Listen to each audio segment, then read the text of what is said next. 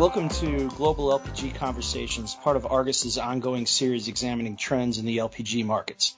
I'm Brian O'Rourke, Manager of Business Development for U.S. Natural Gas Liquids and Olefins, and I'm speaking today with Amy Strahan, editor of our NGL Americas report. Amy, last time we looked at export scenarios shaping up for propane as we came out of winter, and we've seen those fundamentals remain intact even with the rise in prices we've experienced since the end of February. We've seen how the gains in crude drove up global propane prices, but that's exactly right. Here in the U.S., the trade flows really haven't changed. Most of our barrels continue to ship to markets in Asia, even as we're seeing some incremental increases in shipments to Europe, given the wider arbitrage in that direction. Really the most fundamental change to the U.S. propane market following the surge in prices is actually the outlook for domestic consumption of propane. When you mention domestic consumption, we're speaking mostly about petrochemical demand, correct? Right, right. Heating season's uh, well over, and uh, residential demand in the U.S. Is, is never proportionally significant versus petrochemicals and exports really in any season. Right now, there are indications that the gains in propane costs are shifting the uh, cracker feed slate even more firmly toward ethane.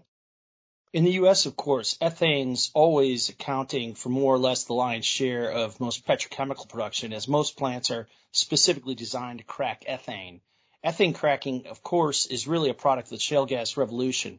Prior to the abundance of ethane, we now see propane, butane, naphtha, and natural gasoline were historically a much larger part of the feedstock mix, right? Right. The uh, U.S. ethane advantage. Uh, and even now, ethylene producers uh, in Europe and China have made big investments in U.S. ethane. And we've now got three export terminals available to push more ethane to those plants. Even with more than 2.2 million barrels per day in ethane production here in the U.S., midstream operators agree that gas processors are still rejecting hundreds of thousands of barrels per day of the feedstock, uh, even though ethane prices are high enough to uh, make ethane recovery profitable. So while we've got this base load demand for ethane here in the U.S., the percentages of propane and butane that make their way into the mix is just a matter of economics. And that's really the most significant impact we've seen so far from the gains in propane and butane prices at Mont Belvieu looking at April, uh, propane averaged about 56% of uh, NYMEX WTI so far this month, which is roughly the same value relative to crude that we saw last year. But we're seeing weakness in ethylene prices that are making propane far less profitable for petrochemical producers. Ethylene cracking margins on propane, uh, which enjoyed, I guess, very positive economics for most of 2021, dipped into negative territory in October as gains in crude bolstered spot prices for propane at Mont Belvieu. Since that time, even higher prices that came with a run up in crude at the end of February left propane cracking margins solidly in negative territory during March and now into April. An Argus model shows U.S. butane cracking margins haven't fared any better, even with the slight declines in butane's value relative to WTI now that the gasoline blending season's ended.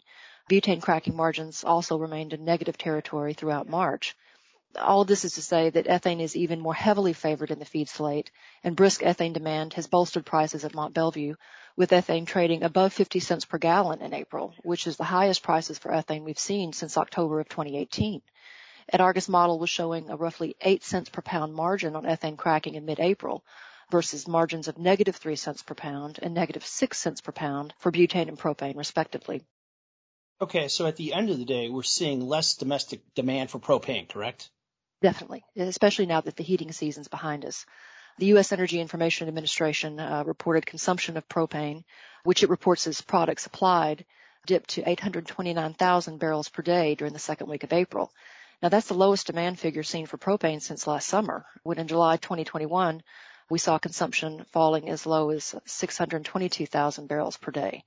Oddly enough, propane cracking margins were in positive territory last summer, so it's possible we could see even more demand erosion in the months ahead and as more petrochemical buyers rely really on as light a feed slate as possible.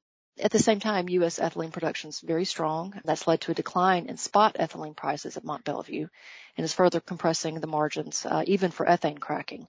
While ethane cracking margins are positive on paper, Spot ethylene at Mont Belvieu fell as low as 24 and a half cents per pound at the end of March. Uh, and that's the lowest prices that we've seen for ethylene since the end of 2020.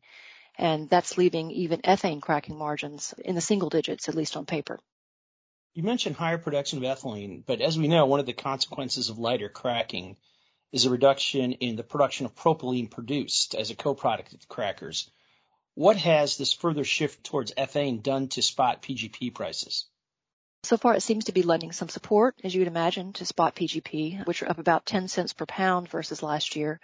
But the RGP versus PGP spread remains pretty healthy uh, at around 30 cents per pound or so. So at least for splitters, those margins are still very profitable. And we haven't really heard of any necessarily any shortfall in PGP availability here in the U.S. In Asia, of course, PGP supplies are tightening with the compressed PDH margins, but that's sort of another issue entirely.